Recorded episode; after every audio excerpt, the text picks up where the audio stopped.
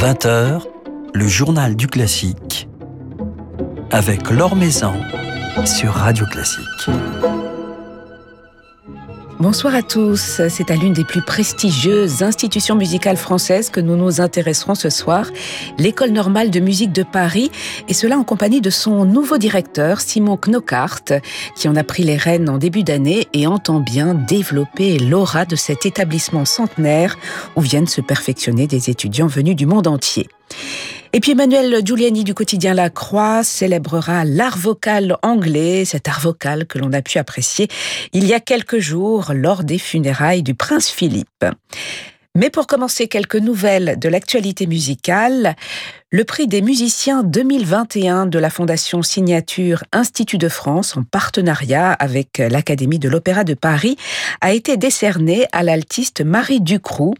Elle s'est démarquée par ses choix exigeants qu'elle accompagne de fortes convictions personnelles et musicales. Sa virtuosité et son écoute en font une musicienne accomplie, a déclaré notamment Alexandre Neff, le directeur de l'Opéra de Paris et membre du jury. Marie Ducroux poursuit actuellement ses études au CNS de Paris et à l'Académie de l'Opéra de Paris. Jessie Montgomery a été nommée compositrice en résidence de l'Orchestre symphonique de Chicago. La musicienne new-yorkaise, très impliquée dans les questions d'égalité et de diversité, succédera à Missy Mazzoli en juillet prochain, et cela pour un mandat de trois ans. À 40 ans, Jessie Montgomery est la sixième femme nommée à cette fonction à Chicago et la deuxième compositrice noire à voir euh, ses œuvres interprétées par l'Orchestre symphonique de Chicago après Florence Price, dont une symphonie avait été créée à Chicago en 1933. Philippe Gau vous en dresse le portrait dans un article publié par le site de Radio Classique. L'Or Maison sur Radio Classique. L'Orchestre national du Capitole de Toulouse se produira en concert demain à la Hallogrin sous la baguette de Kazuki Yamada et en compagnie de la violoniste Baibas Kride qui jouera le concerto pour violon de Korngold. Également au programme de ce concert, Masques et Bergamasques de Forêt et la Symphonietta de Poulenc. Un concert à suivre demain soir à 20h sur les pages Facebook et la chaîne YouTube de l'orchestre.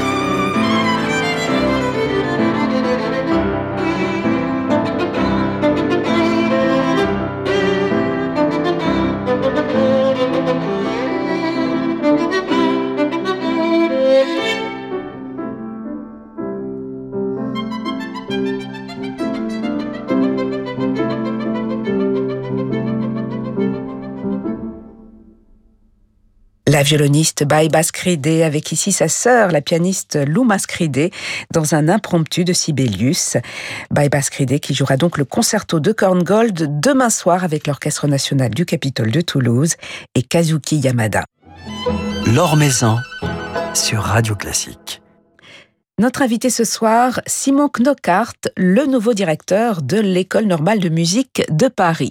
Alors, comment s'installe-t-on dans une nouvelle fonction en pleine pandémie? Comment gérer l'activité d'une école malgré la crise? Et comment en préparer l'avenir? On écoute Simon Knockhart. Ce sont des mois euh, très intenses, évidemment, comme toujours euh, lors d'une prise de poste. Et puis c'est une maison euh, extrêmement riche que je connaissais déjà un peu, mais dont j'ai pu découvrir toutes les, les, facettes. Et comme vous le disiez, dans un contexte assez particulier. Alors cela dit, les responsables de l'école avaient déjà très très bien réagi depuis presque un an, et un certain nombre de mesures avaient été prises, ce qui fait que paradoxalement, l'école fonctionne presque normalement, je dirais. les cours euh, ont lieu à l'école, euh, en présence. Un certain nombre de cours de musique de chambre, enfin jusqu'à deux personnes euh, pour respecter un protocole sanitaire très strict, ont lieu aussi à l'école. Et puis ont lieu en, distanciel tous les cours collectifs de solfège, d'histoire de la musique, d'analyse, de tout ce que vous voulez, grâce à un équipement qui avait été mis en place dès la première vague de, l'épidémie. Et donc, ce qui fait qu'en en fait, on suit tous les élèves et nous n'avons perdu entre grandes guillemets, que 80 élèves entre l'année dernière et cette année, sur un effectif de 650 ce qui est assez raisonnable. Et ce qu'il faut savoir, c'est que dès la première vague de, la pandémie, il y a 80% des élèves ont été suivis pendant euh, tous les mois du premier confinement. Donc, il y a eu très euh, peu de décrochage finalement. Donc il y a eu très peu de décrochage. Alors je ne vous cacherai pas que là, euh, j'espère que les inscriptions qui commencent pour l'année prochaine ne vont pas fléchir à nouveau, ou en tout cas pas trop, parce que eh ben, c'est évidemment un équilibre fragile, ce genre d'institution entièrement privée, qui ne vit que par les, les droits d'inscription, enfin les, droits de scolarité que paient les élèves, et puis euh, grâce aussi au très généreux euh, mécénat de, personnes qui sont très impliquées euh, à nos côtés, on y reviendra certainement. Alors c'est une école qui accueille énormément d'étudiants étrangers, je crois que 75%, des élèves de l'école normale de musique viennent de l'étranger, ils ont pu venir tout de même en France ou, ou, suivre des, des, cours à distance, comment cela s'est passé Alors, La grande majorité des élèves sont sur place, évidemment ceux qui étaient déjà sur place l'année dernière sont restés, il y en a que très peu qui sont repartis. Et puis, dans les nouveaux, beaucoup ont pu arriver parce que ce qui nous a sauvés, c'est qu'au début de l'année euh, universitaire, on n'était pas euh, sous confinement. Un certain nombre d'élèves ont dû suivre le début de l'année en cours euh, à distance, mais aujourd'hui, à quelques unités près, tout le monde est là. Et à tel point que les concours qui vont commencer, les concours et examens de fin d'année, se tiennent en présence et de façon, à part une ou deux exceptions, mais sur 650 c'est pas mal, euh, de façon quasi normale, ce qui est quand même euh, un exploit.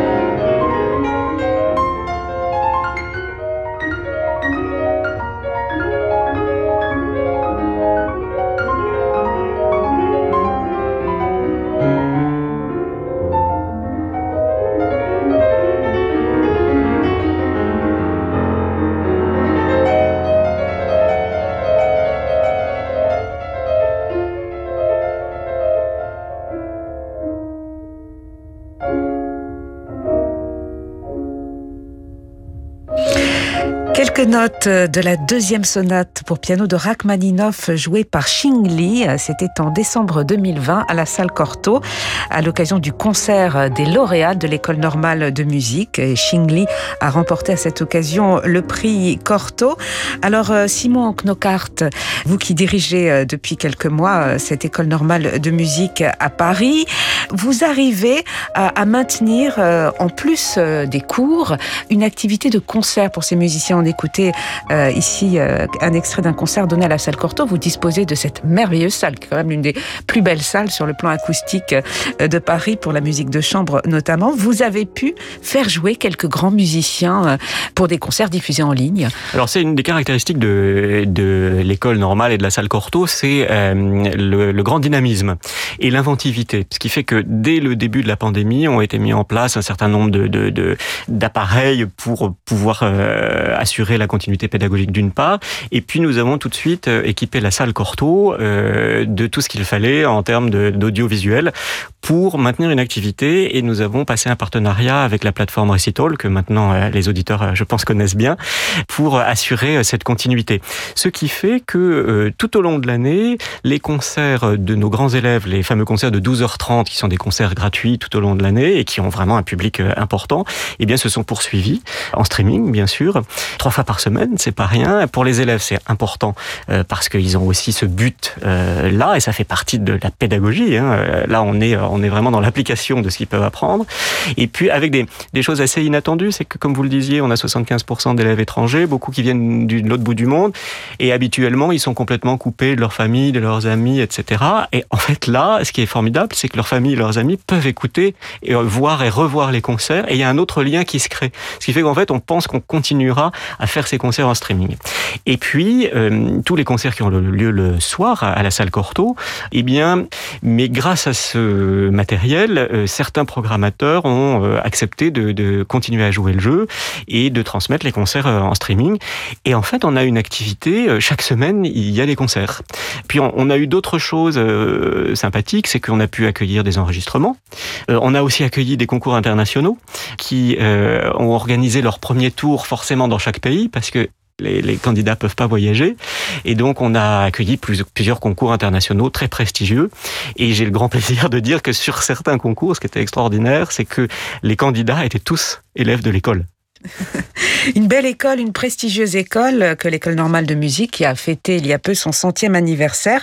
Vous en avez donc pris les, les rênes, Simon Knockhart, en début d'année. Alors vous aviez auparavant exercé euh, des responsabilités au Centre de musique baroque de Versailles, à Notre-Dame de Paris, au Petit Palais ou encore au Musée des Beaux-Arts de Paris. Qu'est-ce qui vous a convaincu de prendre la direction de cette école? Qu'est-ce qu'elle représentait pour vous, euh, cette école? Tout d'abord, pour moi, c'est presque un, projet de vie. En fait, euh, la musique au cœur de ma vie et elle a été très souvent présente dans ma vie professionnelle et j'avais vraiment envie de, revenir euh, vers la musique. Et, et, et, cette école, elle est évidemment extrêmement prestigieuse. C'est une école qui est spécifique parce que euh, elle est marquée. Déjà, c'est une école qui est privée, en fait, qui, n'est pas subventionnée. Elle est marquée par une grande liberté, liberté pédagogique, liberté au niveau des cursus. Je, souvent, je, je dis qu'il y a presque autant de cursus que d'élèves, puisqu'on est capable d'adapter vraiment les cursus aux besoins de chaque élève. Donc, elle est spécifique et puis elle est complémentaire cette école parce que on apporte des choses qu'on ne trouve pas ailleurs. Déjà, on a des professeurs qu'on ne trouve pas ailleurs qui sont justement attirés par la, liberté euh, pédagogique qu'ils peuvent euh, trouver à, l'école et puis il y a, y toute cette tradition autour de, la musique française, mais aussi autour des écoles françaises, euh, les écoles d'interprétation. Et puis il y a aussi encore l'esprit le, des lieux. Quand, vous venez dans, l'hôtel particulier qui abrite l'école boulevard Malzerbe, on a l'impression qu'on va rencontrer Cortot, qu'on va rencontrer Forêt, qu'on va rencontrer tant d'autres. Ils sont dans les murs. Donc c'est tout ça qui m'a attiré et c'est tout ça qui fait que cette maison, elle a 100 ans, vous le disiez, c'est une vieille dame mais c'est une vieille dame libre et c'est une vieille, une vieille dame dynamique et elle a encore euh, beaucoup d'histoire devant elle.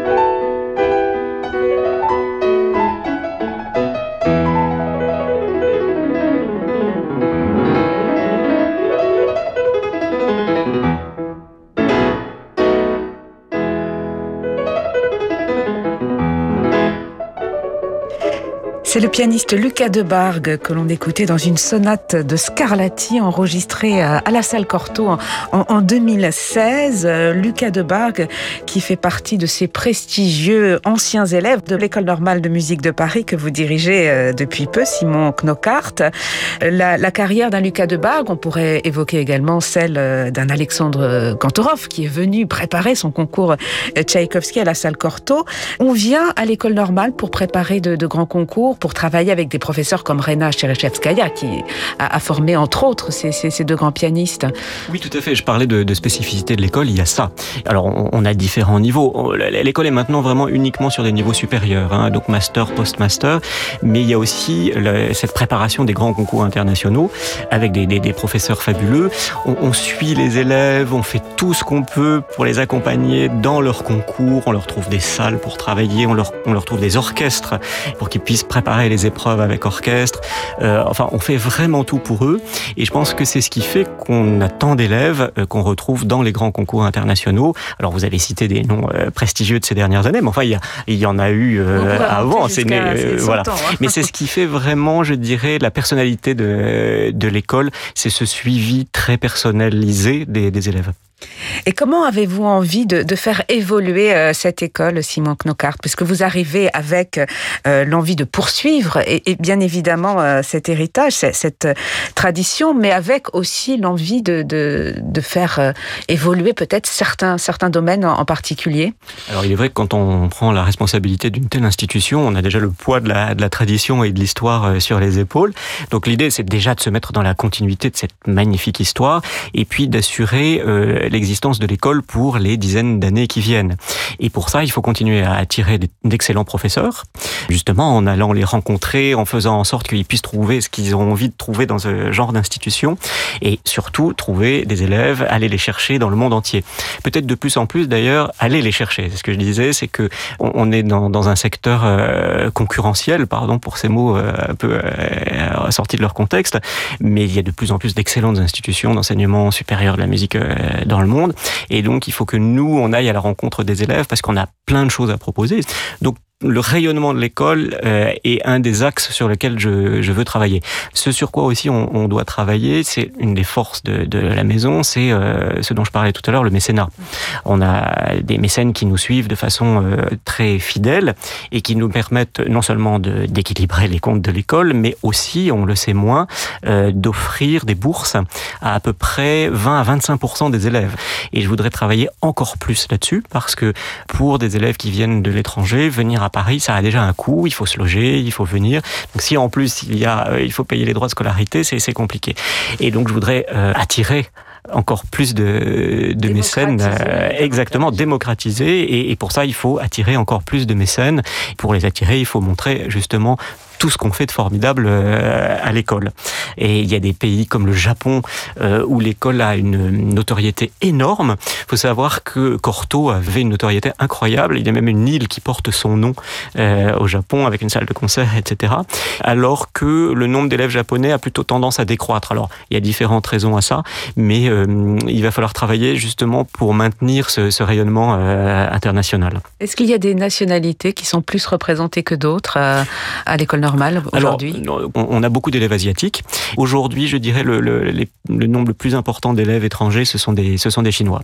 Mais justement, il y a aussi d'autres euh, aires géographiques sur lesquelles euh, je souhaite travailler. On a beaucoup de, de Sud-Américains, par exemple, et, et, donc il faut euh, travailler là-dessus aussi et d'Afrique du Nord, puisque nous allons nous quitter avec Nour Ayadi, qui est une jeune pianiste marocaine qui a remporté le prix Corto en, 2019. Euh, l'année suivante, en, 2020, c'était donc Xing qui lui est, chinois. Il est chinois, absolument. Et, chinois. Et le prochain prix Corto, et quand est-ce qu'il se tiendra, Simon Knockhart? Le prochain prix Corto aura lieu très bientôt, euh, puisque les concours euh, de, de, diplôme supérieur de concertiste ont lieu au mois de mai.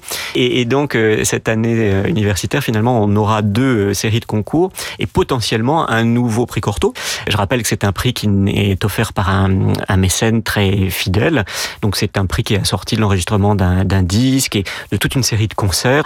Mais parfois il n'est pas donné en fait. Donc on va voir. En fait, on saura ça au tout début du mois de mai. Voilà, donc euh, très prochainement, on va écouter celle qui a remporté euh, le prix Corto en 2019, Nour Ayadi, et qui donc a enregistré, grâce à ce prix Corto, un album euh, qui est sorti tout récemment, album enregistré Salle Corto. Hein. Absolument. Merci beaucoup Simon Knockhart d'avoir passé un moment avec nous. Merci à vous.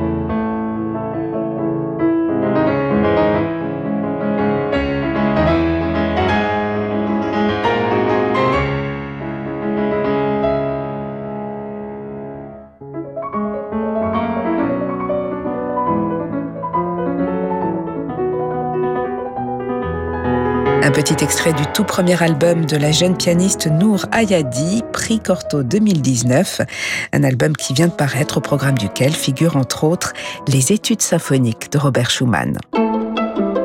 Le coup de cœur de la Croix avec Emmanuel Giuliani. Bonsoir Emmanuel. Bonsoir Laure. Alors cette semaine, vous nous emmenez en Angleterre euh, sur les routes de l'excellence vocale anglaise. Avec un petit retour en arrière de quelques jours et cette cérémonie des obsèques du prince Philippe d'Édimbourg retransmise euh, sur toutes les télévisions samedi dernier et les mots de sobriété et élévation ont été abondamment et légitimement employés par les commentateurs et réduit à quatre voix l'ensemble musical qui en a assuré donc donc la partie musicale a largement contribué à ce climat de simplicité et de ferveur. Trois des trente chanteurs du chœur de la chapelle Saint-Georges de Windsor accueillaient parmi eux une quatrième artiste, une voix féminine, celle de la soprano Myriam Allan. Elle est elle-même liée à la formation vocale puisque pour la petite histoire, elle est mariée à l'un de ses membres pas l'un de ceux que nous voyons, un autre membre du chœur. Cette musicienne accomplie n'est pas une inconnue des amateurs de répertoire profane et sacré, et l'apparition de son visage à l'écran nous a aussitôt semblé assez familière.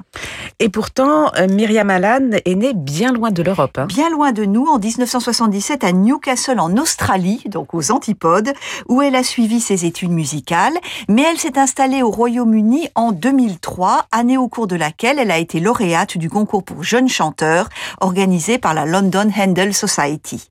Les meilleures phalanges chorales ont tout de suite fait appel à son talent, appréciant un timbre, comme on a pu l'entendre, droit, pur, clair, qui sait à la fois se fondre dans le pupitre angélique des sopranos ou avec ses collègues masculins comme c'était le cas, mais aussi assumer sans faillir les échappées solistes. Ce que donc des millions de téléspectateurs ont pu admirer et apprécier lors des obsèques à Windsor et peut-être tout particulièrement dans ce psaume mis en musique de manière scintillante à la fois recueilli et prime sautière par Benjamin Britten, redoutablement difficile à mettre en place et qui a été exécuté avec une maestria euh, absolue. Alors si Myriam Allan, bien sûr, a vu nombre de ses engagements récents annulés depuis plusieurs mois, on peut pourtant la retrouver dans de nombreux enregistrements, notamment des arts florissants, et elle fait partie de ce magnifique projet Jésualdo sous la direction de Paul Agnew, mais aussi au sein du Monteverdi Choir ou du Bach Collegium Japan. Elle mène également une belle carrière de soliste qui a pu la conduire donc de son Australie natale à New York, à Paris ou à Glyndebourne, le fameux festival bucolique si cher aux Anglais. Elle y défend essentiellement le répertoire baroque, de Monteverdi à Bach, Purcell bien sûr, Handel, Vivaldi, mais c'est aussi une mozartienne accomplie. Elle a chanté dans la messe en ut mineure, les requiem et même la reine de la nuit avec ses folies vocales que l'on aime tant. Mais c'est donc avec Paul Agnew, sous la direction de Paul Agnew, dans un madrigal de Jésualdo que nous allons retrouver sa voix argentée.